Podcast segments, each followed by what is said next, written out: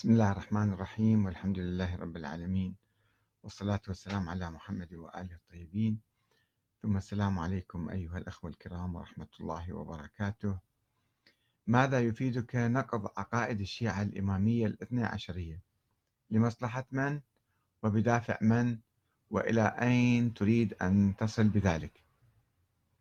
باختصار أجيب على هذا السؤال الذي وجهه الأخ حمادي عدي. آه، وكتبه على اليوتيوب على صفحتي على اليوتيوب آه، لمصلحة من؟ لمصلحة الشيعة أولا بدافع من؟ بدافع البحث عن الحقيقة والمصلحة العامة وإلى أين تريد أن تصل بذلك؟ أريد أن أصل إلى مستقبل أفضل وإلى نظام ديمقراطي أقوى وأمتن وأرسخ أقرأ عليكم آه، رسالة الأخ أو تعليقه في الحقيقة هو عدة تعليقات في اليوتيوب. يقول الأخ حمادي عدي الأستاذ أحمد الكاتب المحترم تحية لك وبعد. ماذا يفيدك أن تنقض عقائد الشيعة الإمامية الاثنى عشرية من قواعدها؟ لمصلحة من؟ وبدافع من من؟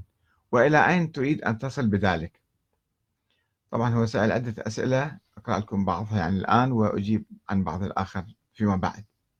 يقول أيضا في رسالة ثانية أه تحية وبعد. مع كل فيديو جديد تنشره أعد العدة لرد كلامك ونقض حججك وتفنيد أطروحاتك. ولكن المشكلة المشكلة أنك لا تترك لي بابا لعمل ذلك. فماذا نفعل؟ وأنت تهز بداخلنا الإيمان الذي وجدنا عليه أهلنا وبيئتنا فهل ستواصل هذه الحرب على عقولنا؟ ويقول أيضا بصراحة بسبب كلامك بدأت أشكك حتى في واقعة الطف بأبعادها السياسية وبدأت أكتفي بالاقتناع بأنها حادثة تاريخية شأنها شأن معركة بدر ومعركة صفين وغيرها. لقد بدأت تقلب عقولنا وأفهامنا. إزاء العقائد التي نشأنا وتربينا عليها. في الحقيقة أنا لا أتحدث عن العقيدة الإسلامية ولا أشكك بالعقيدة الإسلامية المتفق عليها بين جميع المسلمين. بل أدعو إلى ذلك أدعو إلى توحيد الله وإلى نبوة النبي محمد صلى الله عليه وسلم وإلى الإيمان بالآخرة وإلى الالتزام الدقيق بكل ما جاء به الإسلام. إنما حسب قراءتي لنظرية الإمامة الإلهية الاثنى عشرية حصلت لدي بعض التطورات. وكما تعرفون وكما قلت دائما وسابقا وكثيرا ما أقول ذلك بأني كنت نشأت على هذه النظرية أولا ودعوت إليها وأصبحت من الدعاة إليها. وقمت بتشييع آه، ناس في الخرطوم في السودان سنة 86 وجئت ببعض الطلبة إلى من السودان إلى الدراسة في حوزة القائم في شرق طهران.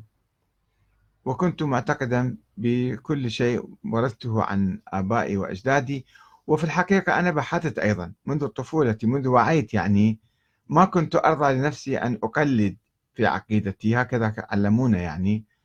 وكان علينا أن ندرس الأمور فدرست الأمور وكتبت فيها وأشهر كتاب لي هو عشرة ناقص واحد يساوي صفر حول الولاية. إذا حذفنا الولاية من الإسلام لا يبقى في الإسلام شيء أو من الإسلام شيء. هذه خلاصة الكتاب الذي ألفته سنة 73 في العراق وثم طبع في 74 في بيروت والكويت وطهران بعد ذلك. فأنا كنت من الدعاة والمؤمنين بهذا الفكر وأيضا من المؤمنين بنظرية ولاية الفقيه حتى والمرجعية الدينية ولم أكن أشكك في ذلك. وكنت أيضا آه، وكيلا للسيد محمد الشيرازي من الوكلاء اللي تعرفوهم يعني. عندي وكالة بخط يده ومنشورة على صفحتي. فلماذا بدأت أنقض ولمصلحة من؟ لأننا كنا نعيش أنظمة دكتاتورية في العالم العربي والعالم الإسلامي في إيران في العراق في كل مكان يعني. وكنا نحاول أن نقدم البديل والبديل هو النظام ولاية الفقيه أو النظام المرجعي. بعد حوالي عشر سنوات أقل من ذلك بقليل آه، من تجربة نظام ولاية الفقيه وجدت أن بعض أركان هذا النظام أو بعض قادة هذا النظام. رغم التطور الديمقراطي الذي حصل في إيران وقيام نظام آه، نظام إيران السياسي يعني على أساس الجمهورية الإسلامية وكان في تأكيد على الشورى وتأكيد على الديمقراطية وانتخاب الناس ومشاركة الناس في السلطة. رغم كل هذا النظام كان هناك من يفكر بأنه فوق هذا النظام فوق الدستور وفوق النظام الديمقراطي.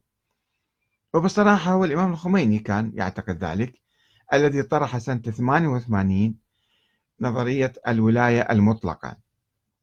وقال يعني لو عقد الحاكم اتفاقية شرعية مع الأمة فله الحق أن يلغيها من طرف واحد إذا رأى بعد ذلك أنها هذه الاتفاقية آه، يعني في ضرر الأمة وشاف هو مصلحة الأمة ومصلحة الإسلام أن يلغي هذه الاتفاقية من طرف واحد.